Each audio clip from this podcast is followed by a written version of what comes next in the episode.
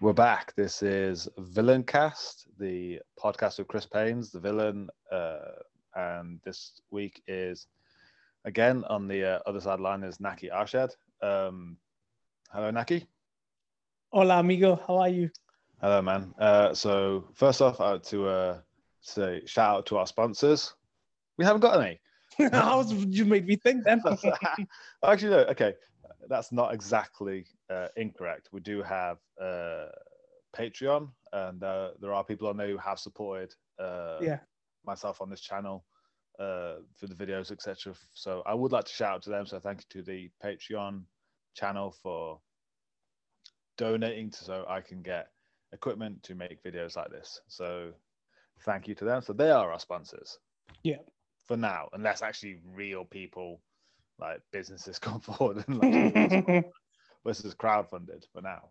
Um, yes, it's been one week since our last one. Uh, that podcast went out uh, last week. It went out really well. Um, we have the Discord channel. Um, had a few ideas on last week's episode, and we talked about quite a lot. Uh, it then kind of blew up, and like loads of questions have come through this week. Uh, so I'm going to try and turn this into a uh, weekly uh, sit down with you because it seems like we get through quite a lot of uh, discussion on that channel. Um, I don't know what they want to hear. We just talk shit for flipping hour.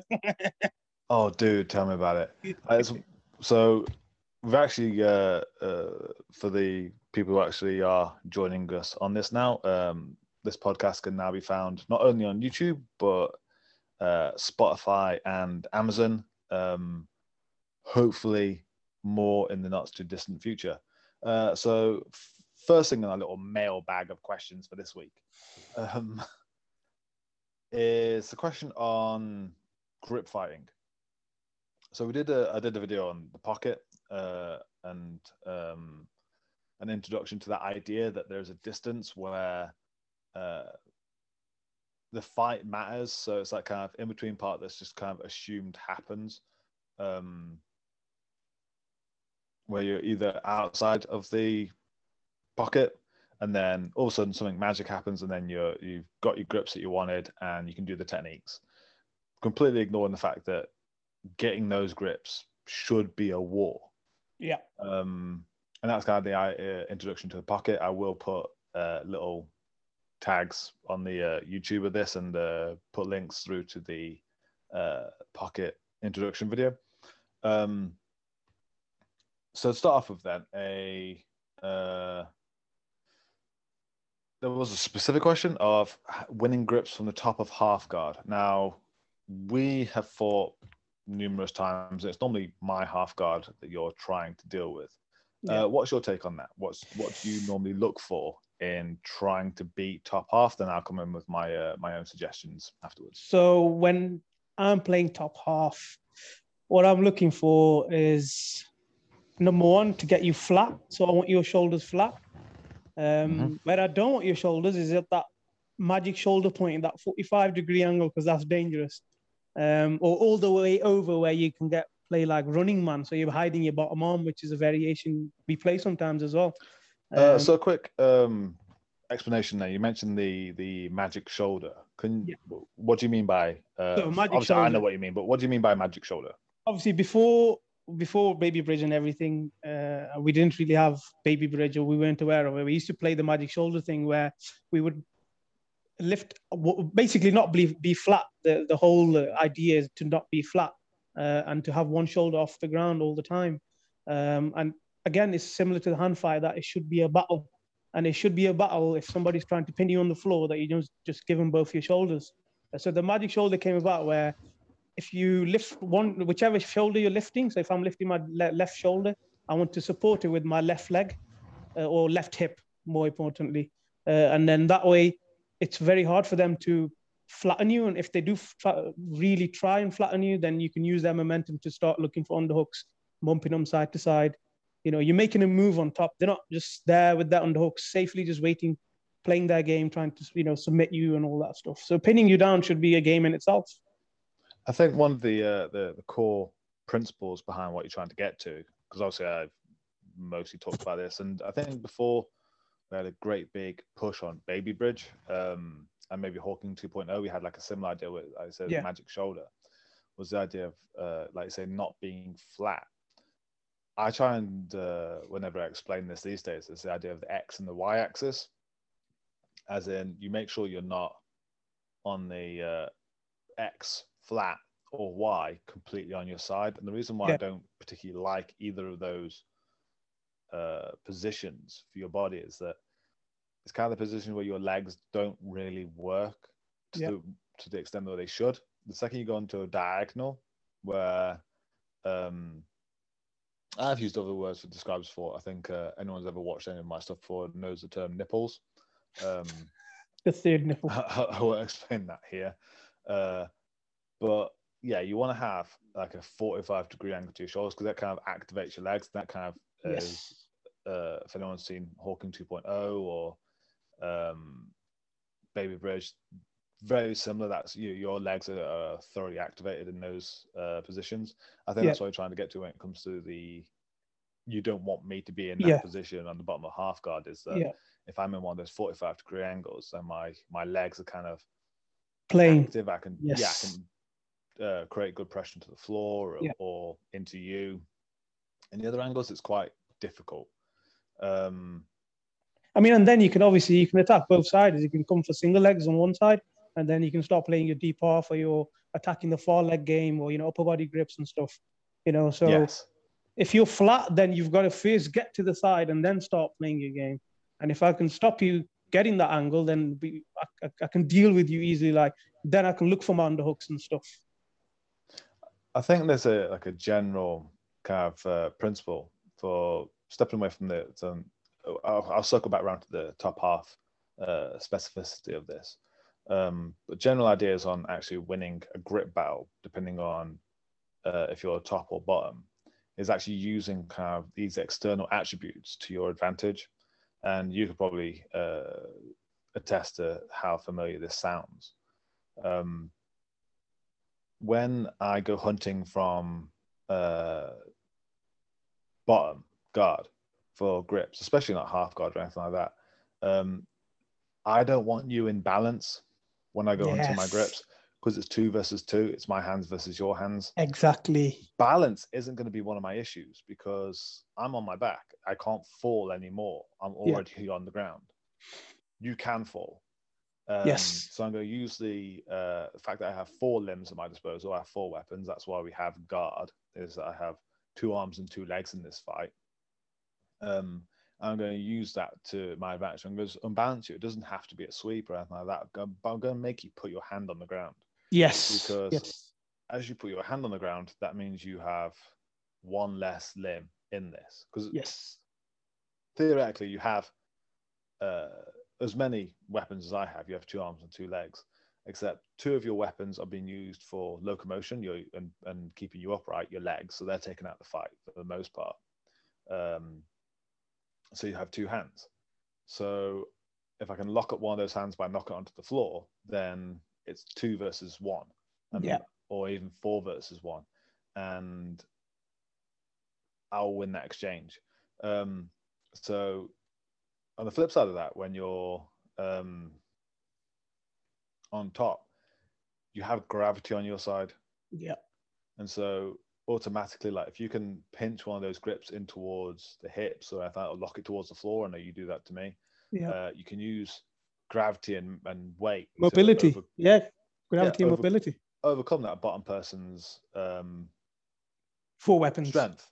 Exactly. It's going to be hard for me if I'm pushing from the bottom to to use my grip if your weight is behind your grips on top. Um, Yeah. Like how many times have we locked each other's like wrists in towards our gut? Yeah. like, helping there. It's, not from like close guard, for example. Yeah. So, as a general, I mean, there are further ideas. Another one is um, uh, control of uh, bone over other things. So, actually, like hunting for the radial bone. Um, Yeah. Anyone who is listening to this via audio only channels, uh, you won't be able to see this, but just at the kind of the just above the elbow here, um, you'll feel like a a rounding of like the radial ulna. You can kind of grab onto that with like your finger and thumb and actually use that as a, as a connection. Um, also, the idea of I remember I think it was Dan Strauss actually um, in one of his seminars where he came down to us talking about you can have amplify leverage when you go down a limb. So if you imagine the uh, say if the arm was just like one solid bit of wood from Yeah. your shoulder all the way down to the tip of your finger, um, it'd almost be like the leverage would like make sense. Like you know, there'd be a a, a mathematical, you know, logarithmic kind of uh, explanation for the further you went down the arm, mathematically, you know, the leverage would increase. Yeah. Arms aren't like that; they have joints, and the, and as soon as you kind of like pass a joint, the um, leverage kind of increases. Your your the amount of power you can exert over someone's arm increases.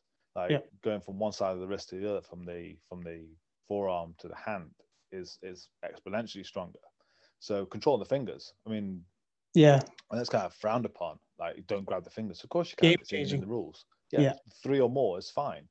So doing that as well, like amplifying the the leverage issue of like you know grab the furthest from the extremity, um, fingers or, or, or toes if you're if you're playing on top of half guard as well, uh, top of guard, should I say? Yeah. Um, so general when the ideas on grip fighting, do more of it. Use the natural attributes to your advantage. A, if you're on the bottom, you have balance to destroy. Use it. Yes. Yes. Uh, if you're on top, use gravity and mass to your advantage. Um, and when it comes back to the the top half problem, um, I think it's almost like a change in perspective. As long as you can kind of stick to the guard principles of limiting how much someone is behind uh, Your knees. Behind your knees. Yeah, like it's, they've got a half. A, they've got a single leg on you with their legs. That's what half Yeah. guard is. But also, you can kind of change your perspective. Um, and when we get back in the gym, I want to uh, do a video on this about the bottom leg, and that's kind of the integral part of half guard. If you can pass that bottom knee, Yeah. you kind of destroy a lot of things as long as you don't get behind your knee as well and go for like deep half. Um, but also like you know there's there's head locations, there's uh, there's forward pressure and stuff like that. But I think if you can get past that bottom knee, you can change the perspective on bottom half Yeah. from it being a guard to a side control with their leg caught. I think if you can do that, actually, I think it changes the perspective of the person on top. Uh, but this then goes into a further kind of idea of like guard yeah. It's massive. This is. Oh, we can, I think we're going to kill this topic. So it's definitely Yeah. something I'm going to uh, put forward on the Discord channel, but goes into the idea of jab cross. Like, Yeah.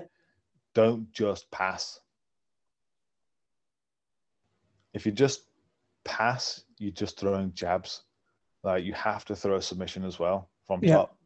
Like give them something to threaten about. Um, And change directions because you you know, that's your hook. Then you know what I mean. Then you know one, two, Exactly. three. exactly. Um, Or if you're going to try and go through them like stacks and stuff, that's your uppercut. So you're mixing it all up. You if know, you're trying to just pass, it's it's it's dumb because it's like, oh, I'm just have to deal with them trying to get past my guard. They're not Yeah. thinking my ankles are in danger. Uh, it's the same with on the bottom. Like if you're just going for a sweep or just a submission, nah, you got to mix it up. oh god, yeah, you like it's the only way I've, I'll ever get hold of you is I have to like really unbalance the hell out of you, and as you're falling over, I'll normally latch onto your leg and and go for it. Yeah. Um, anything else, it's not worth it. Um, but I hope that answers that question. I'm like, okay, so general ideas on grip fighting and winning grips from top half. And Use hand pins. act- hand pins, like that's something I think is underused in grappling in general, hitting the hands to the body or to the floor. Oh, completely. You know what I mean? Like how many times do I have to do that to you? And then I have the opportunity then getting you back central because if I don't pin your hands, there's no way I can get you back flat or take your legs or hips Yeah. face the ceiling again. You know what I mean? Well, if you've you've taken them completely out of the fight, as in it's the same like if say if you're on uh in turtle, you can use it on both sides of turtle, like just pinning someone's hand into the floor. Yeah. Like as soon as you get a hold of that fight, and they can't really move, they're kind of stuck to the ground. Uh, Yeah. I think there needs to be a, like a further kind of delve into that, but I, I really love, look forward to actually doing that in the gym with a, in a new video. If we get some good news tomorrow, Yeah. um, that kind of then leads nicely onto the the next question I want to go through was that of turning defense into attack. So obviously, a lot of the people who have come through on this channel are, are aware of Preet, uh, the guy who kind of mentored us into this uh, system. Um, and one of the confusing parts of it, I mean, I actually do have uh, Preet tomorrow in the podcast, and I, I, want to talk to him about this, especially the Sahabi stuff. Oh yes. Um, yeah, is before I get into that with him, and I did really do a deep dive into that hopefully tomorrow. Yeah. Um, how do you then? How do you turn like? Because we've actually had to work a lot through this. Turn the when you're defending into an attack. What would you say would like be the critical points of that?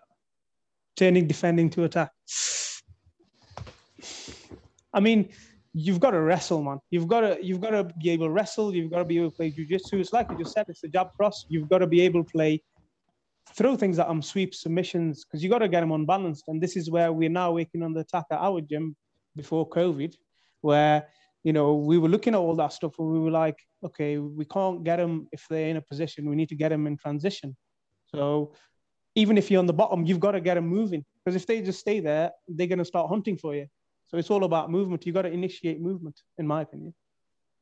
There's actually quite an interesting thing that I, uh, again, I think you're completely right with uh, you don't attack uh, someone who's static.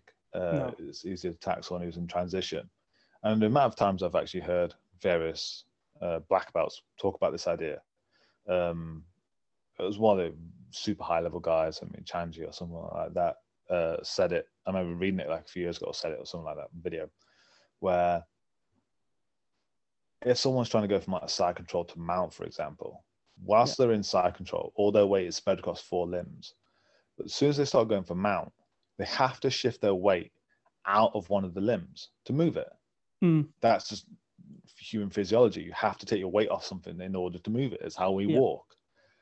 And so the best time to then try and take them and move them and move that leg is when their weight's not on it. Yeah. Because it's no longer heavy. um, it's like wrestling and, when we teach single legs. We like, if you're going for the front leg, you got to nudge them to put their weight on, weight on their back leg. So the front leg becomes light and it's an easy lift. Yeah, of course. You can't same principle. lift someone who's got their weight on their front leg. Exactly, same principle. Um, and actually, as, as something I started to talk about um, with people was this idea of uh, there is, I feel dirty for saying this, um, some benefit to like the idea of Wing Chun. And actually, it was quite funny. I was watching a video the other day. I think it was like useless martial arts or something. I'm not saying that Wing Chun is useless, but I think it was not useful in MMA or something. Oh yes, was, MMA uh, on point. I watched it as well. Yeah. Um, and so like there is benefit to Wing Chun. It says something like you know, I might have been dreaming this um, about this relationship that you could actually see it's kind of benefiting something like in BJJ in that um, it's that kind of like feeling your opponent move by being relaxed. Yeah. Like the more stressed you are, you're not going to pick up on their like slight movements. But if you like, you know, if you have a frame on someone's uh, hip and bottom side control, for example, if you're stretching and pushing, you're not going to feel their sudden weight shift when they do take the weight off their leg to move. Yes. And that's the moment you do move. Yeah. Um, so I think there's numerous like little laws and concepts that you can kind of bring into this, like how do you turn defense into attack? Move in the transitions, um, wrestle, yeah, absolutely. Uh, get back onto all fours. I think. Um, I mean, look at the the uh, logic of of jujitsu. Is that throughout all of human history and time and space and whatever, um, whenever grappling has existed, it always has come back to the same kind of core tenet of once a, uh, a human being is on their back, they're in a bad place that's why we have pins. Yeah. That's, you know, like uh, when I was in Iceland, uh, with the Globetrotter camps, we did some Glima. Um, you know, it's the exact same idea. This is how Vikings kind of settled their differences is that you, you know, you put the man on his back without going off your own feet. Because, you know, mm-hmm. as soon as the man's on his back, he's, he's, he's dead. Judo, same idea with the Ippon, uh, catch wrestling and Greco-Romans all put someone on their back. Why? Yeah. Because someone who can get onto their front can get up. Simple as that. Simple as that, exactly. If someone can get up, they can carry on fighting. So use that to our advantage then. So from a wrestling perspective, if you can get to all fours, that's why this turtle system works really well. there's a chance I can wrestle again. I can get up. I can move in the transitions. Um, but then looking at the concept of jujitsu, why does jujitsu work? You know, the idea of okay, I am on my back, is you're increasing your weapons from two to four. That's the Yeah. difference between jujitsu and wrestling. Is that instead of just being on my back and having to use strength to try and get back up onto all fours, I can use, uh, I can maneuver myself with shrimps or whatever to then bring my legs into the fight, increase my weapon load Frames. two. Yeah, uh, and then attack um, with these extra weapons and try and get back upright again. Now, Yeah. those people who say that jujitsu doesn't make sense in a street fight, of course it does. You don't be on your back. It all which is the goes down to that. Anyway. It all goes down to that. Uh, you know, get on. Uh, know, get on top, stay on top, win on top. You know what I mean? Yeah, That's what it exactly. comes down to, isn't it? Chris Haueter had it right. Like Yeah, Chris uh, Haueter. be Yeah. the guy on top. Um, so t- circling back around to defer- turning uh, defense into attack. Um, look at those core ideas of what jujitsu, what wrestling actually means. It means can you get onto your front? Can you get upright again? Uh, learn some wrestling, like Yeah. not high, not high impact kind of, you know, lifting someone up into the air, Matt Hughes style, and dunking You know, them Somersault just or none of that. yeah, just like how to do a low single, how to do a low double, like collecting someone's knees together like a knee tap and just putting them over. That's enough. Yeah. That's really all you need. Um, that actually, I, uh, oh, carry on. yeah, clinches, collar ties. That's all your hand fighting, isn't it? Really, you know, that's Yeah. where we get our hand fighting from. Wrestling, it's all clinches, collar ties, uh, you know, arm drags, all that stuff. Yeah, exactly. Just uh, pocket work, pocket work, closing distance. I mean, um, I delve into this a lot deeper. And I think I actually will. I want actually, I want to go through a. Uh, I'm going to be making a video soon on the bicycle wheel uh, problem and uh, stuff like that. And so hopefully, uh, if you have listened to this podcast, if you are tuning into this, uh, definitely check out that video because it will uh, explain a lot of like uh, the circular issues in jiu-jitsu and how you can actually use those to your advantage and that is a key part i think of turning defense into attack or vice versa Yeah. um I thought I, kind of shaped this uh, with all the questions that we've actually been asked. I've been trying to find a way of shaping this together so it actually makes some sort of sense. Sense. the next question was um, Do counters exist, or do you have to be, or just about dominance in jiu jitsu? Nah, Your man. thoughts, There's, Naki? there's a counter to everything. Like before, we always just think, no, this is it, this works, and that's it. But like the more you do this, uh, you know, this new system, the more it's like, okay, now we've got an answer. It's not. There's got to be another answer. There's got to be another answer. There's answer to everything, and it all comes down to timing, in my opinion. I think it's almost like um, jujitsu, as it's normally taught, traditionally taught, Yeah. is about counters. It's about counterpunching. It's this idea of, you know, they do X, you do Y, um, in that that is a counter. That is a counter punch or whatever. They've done something, and in that exact moment in the chaos where all the planets have aligned, you do something that's a counter move, even if Yes. you're in a um, non-dominant position, even if you're in a non-dominant situation, you could pull off this counter move.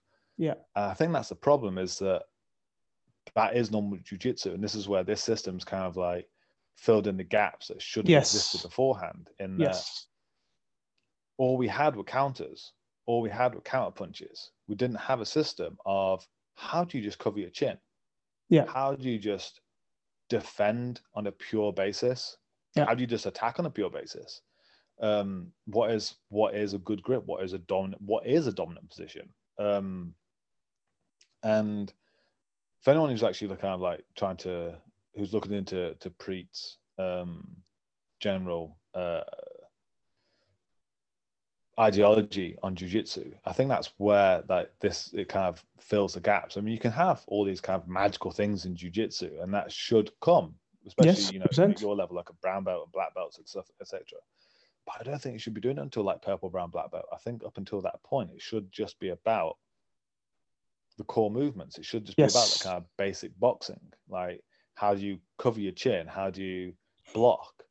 And then fire back. You can learn to counterpunch way down the line But until then, Yeah, defense, man. We've Yeah. seen at our gym like new out new white belts coming in. You can't submit them three, four months in. You're like, what? You know what I mean? You shouldn't Yeah. be. A, I shouldn't. I wouldn't have to need to go to level two to submit. You know, a three month white belt. I have to go to level two, two, two, and three. You know what I mean? Because It they're not giving jiu-jitsu you a the lot smaller. opportunity. Yeah, way smaller. Like what works? We always say what works now. yeah, uh, it makes the learning process a lot smaller because all of a sudden you don't need to learn uh, a million Hundreds of submissions. passes or a million different sweeps or, or a million different escapes from situations. There's always Yes. one core one that always works. Once you have the core one down, then you can look at counters and stuff like that, you know, in certain Specifics, yeah. situations.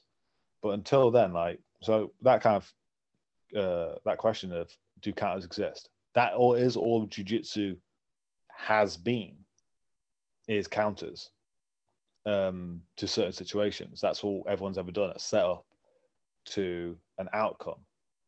I think the bigger question is why hasn't there been any jujitsu which isn't about counters?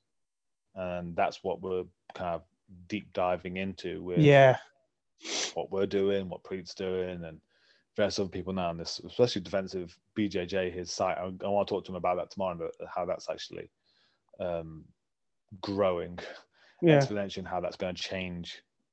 Now there's more people on it, like crowd, crowd-funded, uh, grey matter all over it.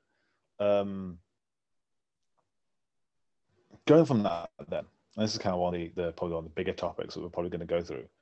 Uh, how do you incorporate this style of training? So, okay, and then I'm going. to I've, I've already written in like my notes. I've called this the paradox, and uh, I know I've said this to Preet in the past, and I kind of I know I've said it in our gym. Uh, the paradox problem of how do you incorporate this? Say you're a blue belt and you've come Yeah. across our stuff, Yeah. and you're from a traditional esque BJJ gym that trains in the traditional kind of way. Yeah. How do you incorporate this training when you are in that kind of gym and you don't have a certain how that gym is, uh, the direction of that gym and how it's taught?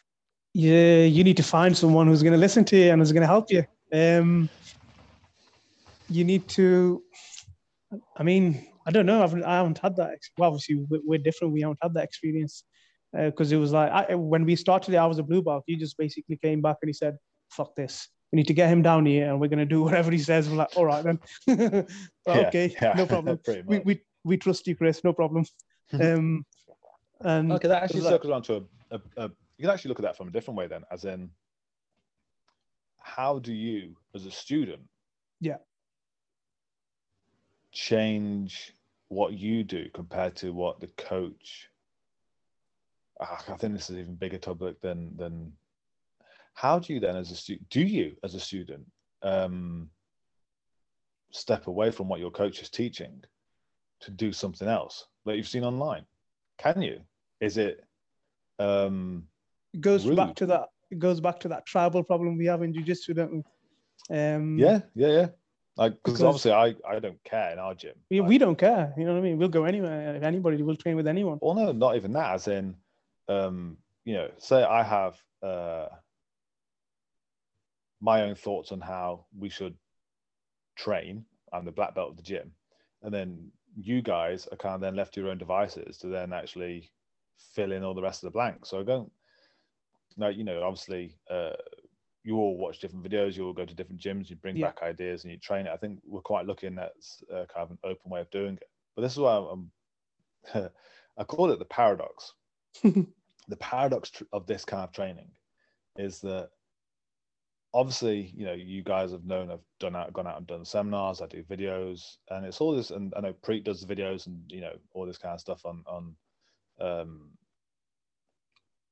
what's basically the the the family jewels of his gym like what makes his gym so tough is this stuff Yeah. like what his stuff he's figured out and so you'd think from a student's perspective looking at his, the coach thinking like coach you like you're giving away the family secrets like, like Nah, you- you man. know, we, So we've had the- this conversation before, aren't we? this is And, the uh, paradox Yeah, we've Is had this conversation. Yes, because it's like okay, we've got all the stuff. Pre Yeah. obviously trusted us with it, and you know we kind of changed our gym. But then I'm off giving it away again. Yeah. So the paradox is, uh, I don't know if it's a true use of the word, but I just call it that because it's an easy way of remembering the, the, the idea in my head, is that it doesn't matter that I'm giving it away or anyone's paying attention. Yeah, Because unless there's a fundamental change in the gym, Yeah. it means nothing anyway. hundred percent. This stuff only works if you practice it. If you're not rolling with people who don't do this on a daily basis, you ain't gonna get the timing. You ain't gonna. It's Yeah, you different. You could be covering the gaps, like doing all the right things, but unless you actually train with someone who actually knows to hunt the gaps, Yeah. you never build upon the timing. Exactly. So, um, and that's the great thing is this this can be trained and uh, uh, taught or whatever. Um, but unless everyone actually does it, it means nothing anyway. You actually don't get any growth out of it. There needs Yeah. to be like a fundamental change in the gym. Um, so then, okay, so if that's a, the general problem with it, how do you then go about actually, as a blue belt or purple belt or even a white belt, training this in a gym that is on a traditional way? Or how would you, uh, how can you shape your training to be more efficient? What would you say, like to maximize your time? so if you you cannot be a mat rat, you can only do like two or three sessions a week. Oh, Uh, um, I'd, I'd I'd stick to the defense. Just let them be on top. L- learn whatever you're watching from Priit or whatever, and stay on bottom. Because once you Mm. figured out the bottom, when you go, when you get better, a few months down the line, you can start attacking, and you'll understand it yourself. But again, it's that if you're not rolling with people who are hunting them gaps, you won't uh, progress as faster. But I think you'll still progress because the high belts do it. You know, the browns and the black belts, they they do hunt the gaps. Uh, you know, probably in a different way than what we do because we're looking for different things. But obviously, it's there's a reason they're at the top or they they are winning big matches because they understand jujitsu, but in a different way. Yeah. Um, But because this new system's coming through, I think the main thing is the progression that white belts are going to have back to getting to black belt. Um, because they'll develop the timing, the pressure, and everything, playing the system. Uh, and that's what a lot of people, going back to what Firas Zahabi was saying, thinking that he's it's just a defensive system. Yes, it's a defensive system, but there's a lot of attacks which is nullifying, and your attacks that are going to stay are going to be very small, but it's going to be jab crosses. It's going to be timing. Uh, you know, this jab cross idea, it's not taught in jiu-jitsu um, for some reason because it's a sport at the end of the day. Oh, actually, you say that is I went to one of the uh, Danaher, Gordon Ryan, Garry Tonon seminars. Uh, Yeah. It's been about three, four years ago now. It was over at Braulio's gym. It's actually something that Gordon Ryan said. He said that uh, my my memory is hazy. I've been hit in the head a lot since then. um, but he said like you know when he's when he's trying to pass on top, he's always threatening leg locks because the the, the defense of one is the cause of the other. Like if I hunt your legs, you might normally give me a pass. Yeah, and Yeah. if you're trying to defend a pass, you're normally not thinking about your legs. So that's actually you say that you know it's it's a sport. Um, the the upper echelons of this sport do this. Yes. Um, but I think again, this comes circles back around to the maybe the one of the problems in traditional gyms is it's taught A, B, C Yes. instead of this idea that try and look at the the end outcome and look at it. There's there's two possible outcomes, and and playing both at the same time. Yeah. Um, so trying to answer this question of how to incorporate this training or how to maximize what you do in the gym, uh, if you haven't got the time, um, I'd say that don't get too bogged down with um, maximizing the amount of techniques you have. I'd say uh, take the core fundamental concepts, write them down. They are all over these videos. Yeah. Um, maybe one day I'll just do like a rundown of all the concepts. I'll, uh, I'll ask the Discord channel if that's any use. Uh, so if you listen to this and you think a rundown of the core concepts is useful, like I don't know, send us money and that would give us a hint. um, oh, I get it now. The money is arrived. Um, the energy goes, you know, faster and quicker. when- yeah, exactly. Oh, it goes into my brain faster this way. Um, uh, yeah, so have an idea of the core concepts in your head, and then read the jujitsu from it, as in read your roles and and or try and incorporate the concept like one at a time. Um, it's kind of I, I whenever I've taught like something fundamentally changing, like do more grip fighting in the pocket or uh, sweep theory or something like that. What will usually happen is actually the same. Again, one of the funny things about jujitsu is normally when you teach a technique and everyone in the class does it, no one will get that te- technique for about a month. Yeah. Because everyone's got that technique on their mind. Yeah. Um, I'd say play one of the concepts and hit it repeatedly until that's all you're doing in the fight. And then eventually it'll kind of relax off. It's kind of like you've pendulumed one way and then kind of swings back into a more normal part of jujitsu. But that's now slotted in, if you know what I mean. Um, and keep doing that. I mean, it's actually one thing that, you know, from my white belt days when I first uh, met Christian, I don't know if it was in his book or it was a seminar I went to of his uh, when I was a, a white belt, Christian Graugart, is this idea of writing on your fridge or wherever, um, you know, something you're going to do for the next six months, for the next year. Because if you're serious about jujitsu, Mm. you're going to be here forever. You're going to be here for the rest of your life. Yeah. So why just do something for a month or whatever? You don't have to have your coach's approval to do this. You know, you can kind of structure your own rolling from it. But take something and make it yours for the next year. Yeah. And um, I started to do this, like I say, about nine years ago, whenever it was, uh, eight years ago. In that, what I do is I would, I say, like almost write it down. So this is my thing now for the next year. And I started doing that. I mean, initially it was like a stiff arm escape from side control. It doesn't have to be a sweep or submission. It can be anything, uh, a certain escape, a certain position. But I would I would do the stiff arm escape every single roll, no matter what that person did to me. Like I, I had to fail it a million times. I got armbarred. I got uh, it stuffed into my neck, and I got all horrible things done to me. But eventually, I, I think when you started, I might have been a killer with this technique. Um, If I fired off that technique, you were done because I'd done it a million times in a million different roles with a million different people. Like, Mm. I knew how it worked. And then I think roughly when you started, I became obsessed with pressure from top side control. yeah. I like how you smile and laugh when you hear that. But I spent then probably three to four years only concentrating on that. Obviously, you know, you'd, you'd have your uh, satellite things you're working on in jujitsu, but every time I'd always make sure I'd get to top side and I'd try and find a way of making someone go, because I obliterate their ribs in a certain way. So eventually I knew everything they had to about pressure. That I could just knew exactly where to put the weight on my hip or my shoulder or anything to make my side control miserable. And I think you remember those days. Yeah. Um, so like, like I said, it was, it was a pendulum. It was swinging hard that way, and now it's kind of calmed down. I've got like a normal jujitsu again. Um, but yeah, so how do you maximize your training then? Is see it in the longer term. See it as I'm going to be here for a while. Don't dilly dally between. That's so English. It's unreal. Uh, don't flip between different things all the time and get bored because then you, you you're barely scraping the surface of something before you've moved on to the next thing. Take a Mm. few core concepts like this whole defensive um, positioning, like covering and stuff like that, and just focus that in your rolling. Make that the core thing you're focusing on at all rolls that you have to do it at least once. Now you're going to mess up your guard and you go to go to this defensive posture, and that's pretty much what we did when we first started picking it up. I mean, we've been doing this now for coming up to four years, I think it is. Yeah. Coming up to four. it's the end of 2017. Um, yeah. Coming up to four. exactly. It's nuts, isn't it? In Um, November. Yeah. November will be four years. Yeah, exactly. So okay, we're at three in a bit.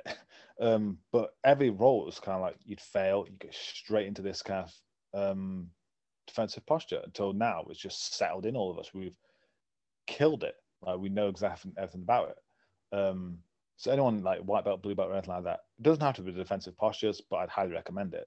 Yeah. Take the concepts, take sweep theory, take choke theory, take something you really love, take the defensive postures, um, and you know do the drills that your coach says. Don't be an asshole Yeah. uh, they you know they got to their level for a reason um there's something you really want to work on do it once every roll fail it a million times fail it and and be critical of why you failed it look at it from that third person's perspective and go right that time i didn't have my elbow there or my leg wasn't there or i was a bit late on this So I would, you know and branch out on it as well. Like think, okay, well, this time I went, I tried to go out this way, it didn't work. Right, next time I'm going to do this, and understand everything there is to do about this one little bit of jujitsu, and eventually, you'll be, Yeah, you'll be possible to beat with it. Yeah. I mean, linking on to that is. Um, sorry, what were we on about again?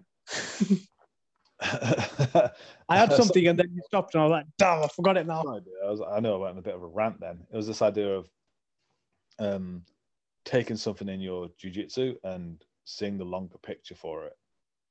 Yes. So, uh, yeah, I just got it back again.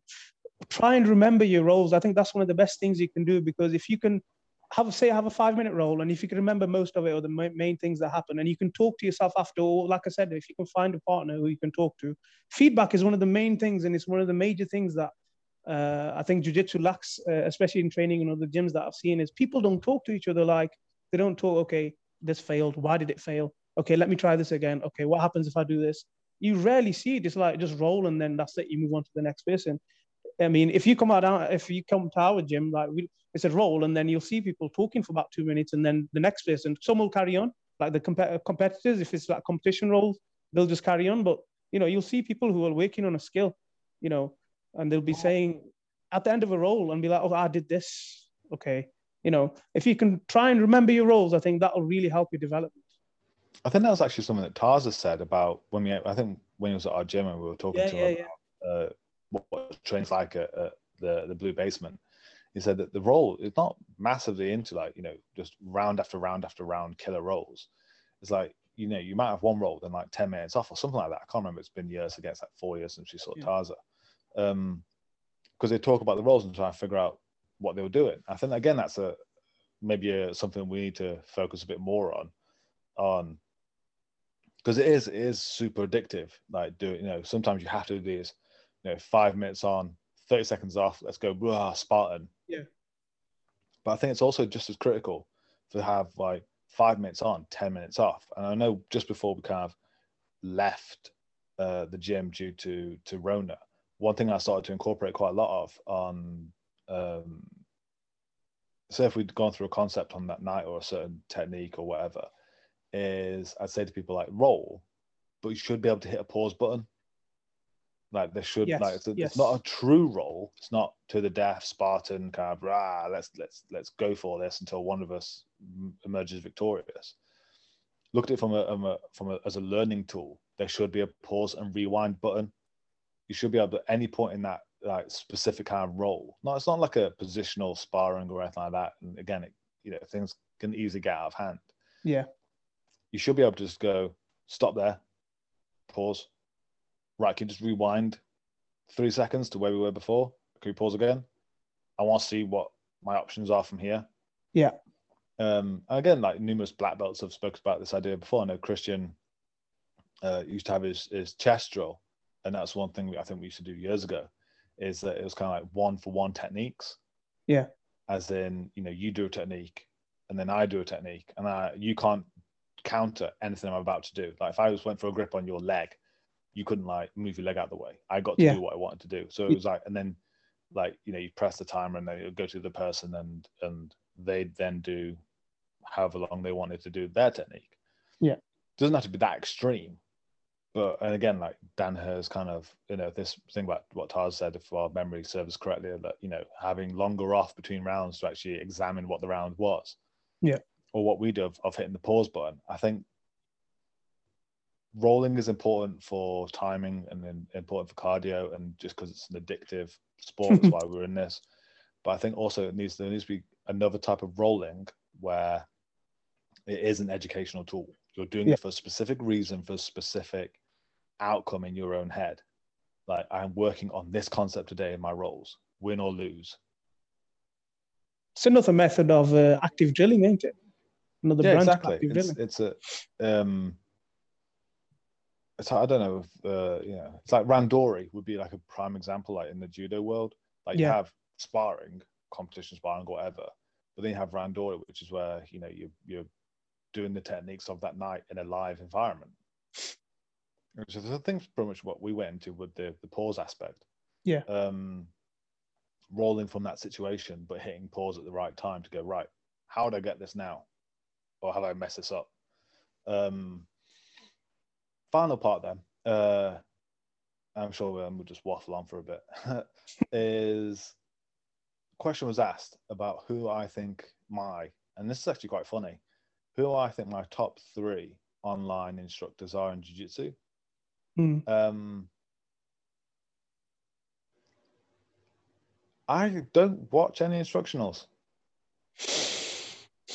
What makes it even funnier is I don't watch any instructionals, but I make a channel all about doing instructionals. Mm-hmm. Um, online instructionals, yeah, I don't use them.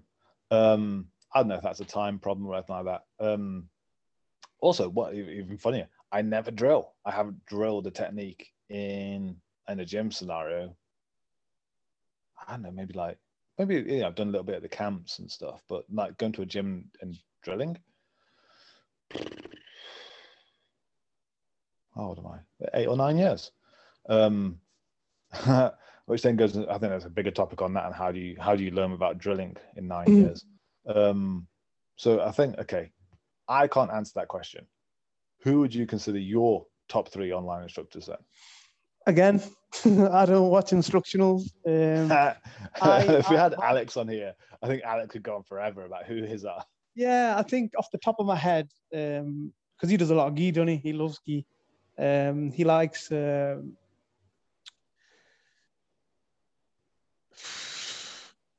he likes a few guys, to be fair. But I mean, going back to me, uh, online is I don't watch any instructionals, but I watch a lot of like high level matches, uh, MMA and jiu-jitsu, just to try Yeah. figure out what they're doing. Um, not you know just watching what they're doing and how it fits into what we're doing. And there's a lot of things which I see could be cancelled out easily with what we're doing, and there's things which could be made made worse, you know, with the offense that we were playing with uh, before COVID. Um, but that's the way I learned, to be fair. Uh, but I do follow a couple of guys. I mean, Lachlan Giles, uh, he come to our gym, didn't he? And we Yeah, had good yeah. roles. Uh, and uh, obviously, he likes Priit's stuff and he understands. You know, he takes some of the stuff out of it as well and uses it. And I like his way of teaching. You know, and I've seen a couple of Mm. his things. Uh, when he did the whole K guard stuff, I watched a couple of things on that, and I was like, "This is quite cool." Um, who else? Obviously Tarza, because he come to our gym, got to know him a bit, and you know he taught us quite a bit, quite a bit with the, the leg lock stuff and the butterfly stuff. Um, And I'd say one of the one of the first guys we had at our gym, Dan Strauss, uh, when I started. Uh, I watched, you know, we, he taught us butterfly originally, didn't he? Uh, well, me anyway. yeah. Uh, and then, you know, they're the three guys who I would really watch online. Uh, if I was to say instructional wise, they're not instructional, just maybe a couple minute clips that I watch. You know, I'm looking at what they're doing. Yeah, I think I've that's never bought an instructional, never bought one. No, I, I don't think I have. I, I think I bought the Kit Dale Nick Gregoriades just one like years ago, like seven years ago, Hmm. uh, which was a conceptual one anyway. Um, but I don't. I I, I feel uh, it's like I. I think this is one of the biggest problems in is I remember you know years and years ago. So this this kind of gives away my my age in this sport. Is I probably got a lot of my initial stuff by watching Submissions 101. I think it was Hmm. really before like YouTube was like mostly used for jiu-jitsu. A lot of it was like hosted on individual websites kind of stuff. Yeah. Um, which is where I was finding a lot of the techniques I literally started using back in 2000 and whatever, nine. Um, but I remember watching like Imanari and learn the Imanari roll because it was cool. Yeah.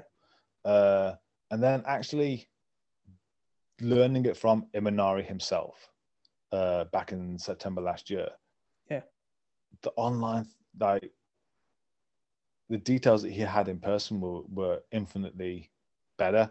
But I, my my understanding of jiu-jitsu had changed so much that I could now see why his worked. And so I think the reason I don't watch an online online instructors and maybe I just watch matches more or just one minute clips and stuff like that is I'm more interested in the conceptual foundations of jiu-jitsu and I'd rather um almost like see the theory play out. Like I don't like these like really flashy kind of like madness, you know, uh, upside down, inverted, rolly, rolly, rolly, back take, leg lock madness. You know, that would happen in a million Betting years.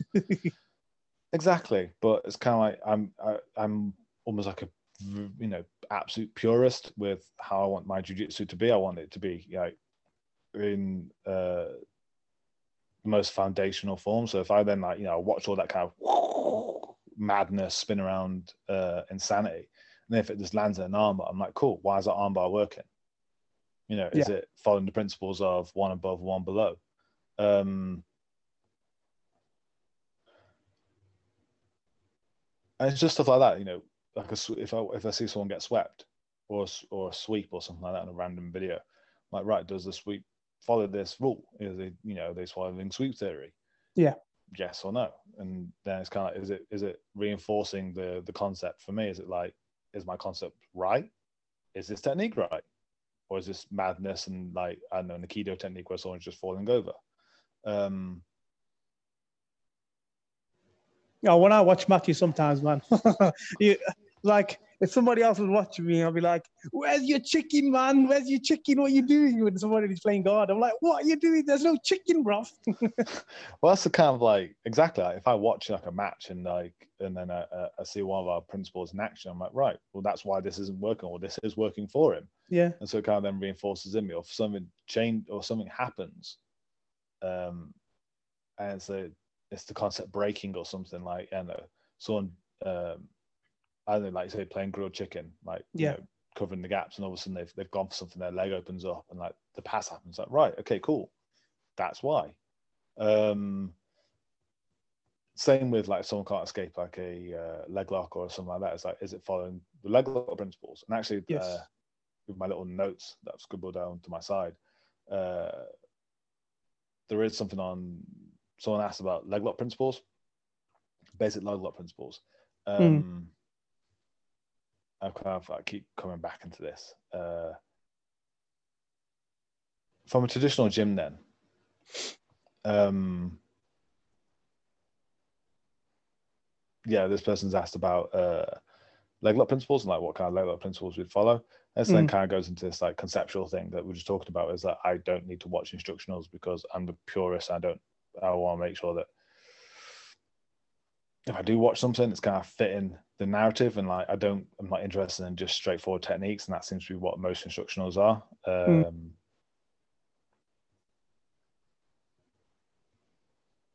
What would you say then is, uh, how would you then explain um because this person said like you, know, you can watch all the Danaher videos in the world. Mm. Uh, how do you explain basic leg lock principles to a traditionalist white belt gym person? basic leg lock principles. Knee line, most basic one you can give them. Control the knee line. What do you mean? So okay, uh, this is me throwing you to the the lions den right now. um, this is an online podcast. Yeah. Probably to most people, it's going to be audio only. Yeah. And they don't really play leg locks. Okay, so How do you explain the hunting of leg locks? Consider them, they may have already heard the inside outside stuff that you did recently. yes, How do you explain the control on hunting of leg locks to someone Okay. who's only listening to us? so uh, with any limb submission, obviously we know the joint that we try we want to attack. We need to control the one above and below. Yeah. Yeah. Um, so uh, the main things you really break with your legs uh, or someone's legs is their knees uh, and ankles. That's both inside and outside, and at the foot Mhm. as well. Um, and if you you know there's a the, not particular not like uh, they're not moves to break your uh, main bones, your tibia and the fibula, but sometimes you know we've seen it happen with the legs or leg locks where the actual bone has broken. Um, but obviously, when we're hunting, we're only looking for the knee and the ankles and the foot, etc. Yeah. Uh, so, uh, if I want to break the knee, actually, actually, we've actually found recently that with the ankle locks, we don't really always need the, top of the knee, above the knee, do we? No, Uh, no, that was the thing that we got from Amsterdam is Yeah. um, it's a Um, nicety to get the whole leg, but you don't Yeah. need it. Um, But you are actually controlling the knee anyway. knee. Yeah, uh, but just go- because you're below it. Um, but we were always like, no, be above the knee line. Anyway, going back to what I was saying. So, um, I think inside guards, if you understand inside guards, they'll be your best uh, avenue to use to get to Mhm. the legs. Basic, like I'm talking basic. Obviously, we've got the K guards and all that stuff now, which is more, you know, we were on about that the other day with the inside and the outside guards. But uh, yeah, if I was teaching basic, I'd always uh, say, look, inside guard, Mhm. uh, and you want to control. You want to get them down first. If they're standing, you want to get them down to the hip. Um, Yeah. And then you need to latch on, latch on hard, because Mhm. you know defense. There's not many defensive principles. I don't think you know. Um, same with the attacking ones, but yeah, knee line. Our knee line is so important in my opinion, whether you're attacking the ankle or the knee. Um, go on. I think one of the core, I think ideas you have to have in your head when you actually comes to playing leg locks Yeah. is a leg lock. What's the difference between a leg lock and a leg position? And these are kind of used interchangeably. And this is kind of maybe the important part is when talks when talks about you know, basic leg lock principles. I think the first part you actually need to then get into your head and and separate is the difference between an ankle lock, a Mhm. heel hook, a knee bar, whatever, and a control position. Yeah. Because the ankle lock, the knee bar, the heel hook are all submissions. But there has to be something before that. There has to be a control position. Control. It's yes. like when you when you're going for like a um any other submission, any other joint submission. Like Yeah. You go for an armbar, uh, a regular armbar. The spider web precedes it. Like you have, you know, wrap around the arm. You're sitting on the shoulders, etc. The the submissions, the final part at the end where you've had the arm outstretched and, and then you destroy it. Yeah. There's that whole other part first of that mind that mind of control position. Uh, same with the Kimura. You know, you get the the double wrist grip, as in the wrestling terminology there, and then eventually you control their body enough that you can then ratchet the arm around to the scratch in the back of the head. Yeah. Um, I think it's the exact same with the leg locks. Is that it's trying to separate, differentiate in your head of like, okay, what what are your finishes, but also what are what are the positions first, like understanding of how to create a pinch above Yes. the knee or south the knee for uh, certain finishes as well. But it all circles back around to, I think, before you can get into the the the breaking mechanics, is able to, defense. pardon, defense. yeah, uh, is how do you um, actually find a leg position, like as much. I mean, this is actually a really good one. I actually did a, a class with. Um, it was at one of the Globetrotter camps. Uh, was Jeff. I think it was on about how um, he, he had us do, uh, you know, had us all in the bottom of, all in side control, in the bottom of side control. He said, right, escape. And Mm. like he timed us like in 30 seconds, everyone was out of side control. He said, right, okay, escape mount. Mm. Um, and like, like 30 seconds, one minute later, everyone was out of the bottom of mount. And then he said, right. And he put us in uh, 411 saddle, whatever, and put us in the uh, Crucetta leg knot Yeah. or whatever it is, you know, um, where you have, you know, the you have the the close side, close side leg, like you're going to heel hook, and then you take the far side leg and you wrap it around. You say, right, go. So everyone escaped that and no one did. He said, "This is the the most effective pin control in all of jiu-jitsu." yeah. It's not that it's uh, okay. It's a bit harder because your legs, you know, are wrapped up and you've been Lieutenant Dan and had your legs taken away for you from you, but um, no one knows that. You know, no one's drilled out this position enough, and it was that kind of separation there of like, right, this is a position. This is a Mm. pin. It's Mm. not a traditional looking pin because I'm not on top of you pinning you down, but I still have your legs and you can't get away from me. Yeah. Um, and so I think if you're trying to look at this from a uh, basic leg lock principles, if you're a traditional gym or anything like that, is try and separate those ideas in your head first of like, because that's normally how leg locks are looked at, like the boogeyman of, Yeah. oh, don't do leg locks. But you can do a leg pin. Take out the breaking mechanic at the end. Just understand how to like actually just hold like pin someone with their legs. Like, how do you get an ashy enough uh, wrap around their leg so they can't go anywhere? So they end up, and that's again when I went to the Danaher seminar. The first part was how do you create such a, a tight pinch on their leg that the other person can literally drag you around the room and you won't let go of them. Yeah. Way before we actually did any braking mechanics. Um, so as a basic leg lock principle, yeah, okay, there's a joint breaking principle of going above and below the joint you want to destroy. Like if you want to do an arm bar, control the shoulder and the wrist. If you want to do a Kimura, control the other shoulder and the elbow. If you want to do a knee bar, control the hip and the ankle. But before you get to any of those things and you know the basic breaking mechanics of anything, look at leg pins, look at the inside outside, and then creating pinches on the leg that just hold them in place. I think as soon as you yeah. can get that and in drill on that, I think then you can maybe start looking at uh, braking mechanics. But I think anything before that is kind of pointless because then it's just like jumping for arm bars, but before you actually understand how to actually hold on to a spider web, yeah, you're just going to fall off. Agreed. um, I think that can then circles around to you know I, I can see why in my notes I actually wrote these kind of two things quite close together. This idea of online instructionals and instructionals in general is never look at it as setup, setup finish, because then you miss those important parts. Like you'll see the setup for like a leg lock in an instructional, um, and you see like you know the the unbalancing. You'll see the the grabbing of the leg and the break. You think, oh, that's a leg lock.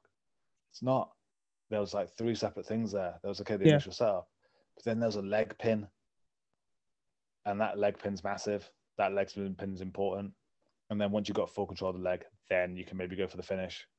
But that's a whole different subject entirely. Leg yeah. pins, but it's not sexy. Jiu-jitsu is not sexy anyway. I mean, if no. anyone can watch, if anyone can see the, the cameras right now, like jiu-jitsu ain't a sexy sport um, we, we do not fall into that category um,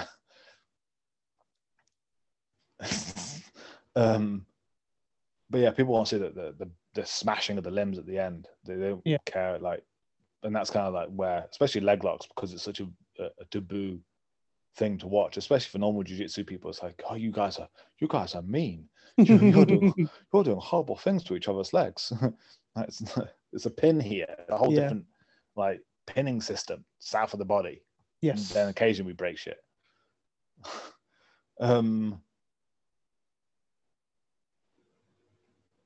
but yeah, as a core principle, what I would also say is link the leg leg the positions, but don't rely just on leg locks. Use fit in how to get up, fit in how to sweep using you know the leg controls because we both know how many times we use the actual controls but we don't we won't get the finish, so we use them to sweep and get up on top. Yeah, I think that's again, it's kind of circle back around to what we just said about it being a positional thing, as in it's a pin. Yeah. And like any other pin, like cyclotron to mount or something like that, you should be able to transition between pins. And just because now you're south of the hips doesn't mean you can't do a leg pin. Yeah. And then move north. That's exactly a major detail. Like a lot of people, there's a lot of people who don't play that or do that, and I'm like, you know, it's not taught at all the time, is it? That basic principle that just because you're going for the legs doesn't mean you can't just abandon and you're on top now. Actually, that's it was again it was uh, that seminar of, of uh, Danaher, Tonon, and Ryan over at um, Braulio's four or five years ago. Whatever it was, it was after Polaris. Um, was gold just because they kind of spoke about a lot of these kind of principles. Is that you know um, how we talked about this idea of jab cross, like you know, go go for a sweep to go for a leg lock or submission, or go for a pass to go for a submission. At the same time, go north to go south. Yeah. like you know, go for a uh, an arm lock to go for a leg lock, or go for a leg lock to go for an arm lock. And when you can start to see those jab crosses, yes, that's mad, madly yeah. effective. That's a mad fight. Time that I've scarily caught Priit and it's very few and far between because that guy is a machine to try and roll with, as we both know. Is actually went for a uh, Kimura on him, picked him up in North South, uh, went for a Kimura, uh, and as he was defending the Kimura, I threaded my leg through for a inside oh, heel hook. Oh, was it heel hook? Yeah, man, heel hook. I remember one time when you got the armbar on him. Was it? Was it? Uh... Yeah, I might have Oh, no, sorry. I think he, he armbarred me. Yeah, but uh, didn't you get a, a choke on him once or something, or across his jaw when I was sitting there once? No, no, I got a choke under his neck once. I think as he was to once. Yeah, yeah, yeah. And like I, I controlled him a little bit too much for him to escape. I think Yeah. I was pinning his other shoulder. Oh, I haven't seen this heel look once. oh no, the heel hook one was like, um, yeah, I went for a Kimura. Uh, I'm talking. Uh, I think an important thing about whenever you talk about roles is trying to take out the the oh I beat this guy kind of yeah, part behind it's it. It's a roll, man. Just look at it. Just look at it from the, the the technical standpoint of like how something worked, the conceptual part. So let's okay, it wasn't Priit. It was some random guy. yeah, Um, yeah, the only way I could beat this individual was by jab crossing it, by making it me go high. So then he wouldn't go low. Um, so I went for a Kimura, and as the Kimura was happening, I threaded through and went for the heel hook. I've done that a few times now, where I've gone for like uh, spiderweb arm lock, you know, arm bars, and had my legs in the spiderweb, and I've threaded my leg through to, um, or made it look like I had a weak Yeah. spider web, so they'd take my leg in between their legs to like Yeah. destroy the position, and then swing around completely and go for a heel hook on that leg. Mm. And so, um, yeah, like this idea of, uh, you know, you have to go for one or the other. It's it's, you know, once you have a leg lock, you have to go for a finish on the leg lock because it's a leg lock. No, it's a leg pin. Mm. Like, and as any other pin, there are transitions. You can trans- transition from um, having like an ashi to uh, side control. Yeah. And I, I, in in theory, an ashi is just a fallen over single leg X. And like any other single leg X, why can't you use it as a pass? Yeah. Or a sweep and go for a side control of it. So anyone in the in the traditional kind of gyms where leg locks aren't really taught, change your mindset on what a leg lock actually is. Mm. The leg lock is usually you know the part you're thinking of is the break at the end, the ankle lock, the heel hook, the knee bar. There's a whole system of leg pins beforehand, and those leg pins can be used as transitions into other things. Into um, obviously take reaping into consideration if you're IBJJF. I can't remember the last time we thought about that, dude. Um, but yeah, separate those ideas out of your head. Like go low. Like if you're having an issue like holding side control, learn how to get a good leg weave going. If you lose your side control, if they if they shrimp in, um, like go for like a crossbody kind of 70 30 whatever uh leg pin hold like almost like you're doing like a um it's really hard to like show stuff isn't it Yeah, especially leg locks because there's like yeah your foot will go from one side to the other and it's a different position completely. I need to have some sort of like I, I actually do have like a notebook filled of ideas of what we're going to record when we go back in the gym. And every time we talk, every time we go on the damn Discord channel, I'm not saying I don't like the Discord channel. It's been It's brilliant. It's brilliant. Actually, some this it's actually going to feed into what I, talk, what I talked about with Priit tomorrow, of how regards to um, this whole uh, group thinking uh, way of growing the jujitsu. As in, we've had to think so much more about because we've actually been asked all these questions. I imagine what he's going through right now, defensive Mm. BJJ. yeah. He's just getting questions thrown at him all the time. Um, we're just like, like when, when people talk like you know saying you know I want I want Priit you know for dinner you got Priit at home like we're the Priit at home we're the cheap version like so people can, oh well. yeah like we, we want Priit you've got Priit at home and then they open up as us too like our Discord channel is just really cheap version of defensive BJJ um But we should have said Priit is one of the best online instructors, or else he's gonna have us both. Yeah, okay, he is. Um, but I don't watch his stuff because I got it firsthand and had got got my soul thoroughly destroyed by him. yeah. I'm gonna have to talk about that story tomorrow anyway about how he broke my heart.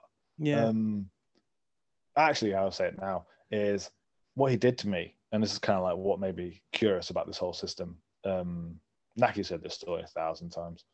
Uh, curious about this whole system in the first place is that I met him at the 2017 Globetrotter camp in Copenhagen, and I was a purple belt, and he pinned me to the ground flat just by touching my elbows. He didn't have any pressure on me from side control. He was just like literally on his knees and just like cupped both my elbows and I stuck to the floor. And every time I moved, he would submit me. And that made me curious, like, how is this man doing this? I thought I had, a, you know, I was competing at black belt already in some like nogi competitions in, in, in the area. And all of a sudden I'm getting bullied by an Estonian guy. Um, it wasn't until like maybe a year later he was actually talking about this very idea and he said oh it's my favorite thing to do to purple belts because they think they're getting somewhere and then you do hmm. this to them it completely breaks their egos and their minds. I'm like and he's like i find it so funny to watch. I was like Priit you did it to me you asshole. Mm-hmm. he like oh yeah. It's like oh, for god's sake. I think he showed it at the seminar didn't he? Yeah exactly. And i was like sitting there like yeah you did this to me. Like i was the purple but you enjoyed watching suffer. Um thanks, Dad.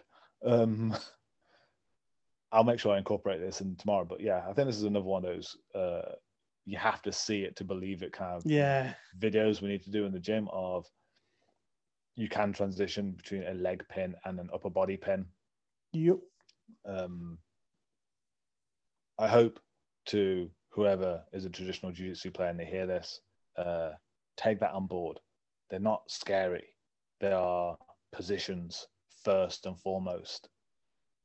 Do the submissions later. If you have a good positional, now if you can hunt a position really well, it's like, okay, there's no point you learning how to guillotine from mount if you're no good at holding mount. There's no point you learning how to get a D'Arce from side control if you can't hold side control. Yeah. Just like there's no point learning how to do an ankle lock if you can't hold a leg pin. Like do yeah. that part first. That's enough. And then down the line, when uh, it's frozen over and everyone's doing their glocks and every jiu-jitsu gym, then maybe you'll have a head start. um, as I probably hopefully mentioned, I can't remember. So it feels so long ago since we started this podcast. Um, this will be a weekly thing with myself and Naki. There will be uh, other guests on other podcasts, which I'll be doing. Uh, these are currently on Spotify and Amazon. Uh, are we on Spotify? Or Google. Yeah, man, we're on Spotify. Oh shit! Send me the thingy link. I want to see it. Dude, if you just type Villaincast into Spotify, we pop yeah. up. Nice. I know, man. I was working on it. Um, yeah, so we're currently on Spotify. We're currently on Amazon. Uh, we will be on hopefully Google Podcasts and Apple and uh, so anyone listen to this, yeah, there will be more podcasts uh, with guests. Uh, we've got Priit coming up. We've got Josh McKinney, uh, Johnny Buck. Um, but also this weekly podcast with Naki. If you've got any questions you'd like to ask me, Naki, there are also going to be multiple videos throughout the week uh, of me talking about stuff until we get back in the gym. And hmm. then mm. there'll be plenty of uh, gym based videos as well of me and Naki answering stuff. But regardless of all that, uh, these are a lot of fun. We have the Discord channel; it's growing all the time. I'm going to have to start uh, bonsai shaping it into actually something a bit more manageable because it's just sprouting all over the place right now. so many different topics. I mean, I, I leave it for half a day and I can't remember what the hell's been said. Yeah. It's been so long since uh, that part of the thread was visible. Um, but yes, uh, thank you for tuning in on this uh, episode three of Villaincast with uh, myself and Naki. Uh, yeah. Yes, join us on the Discord channel and uh, come and chat to us. Thank yeah. you, Naki. Thank you very much. See you guys soon. See you soon, dude. In a bit.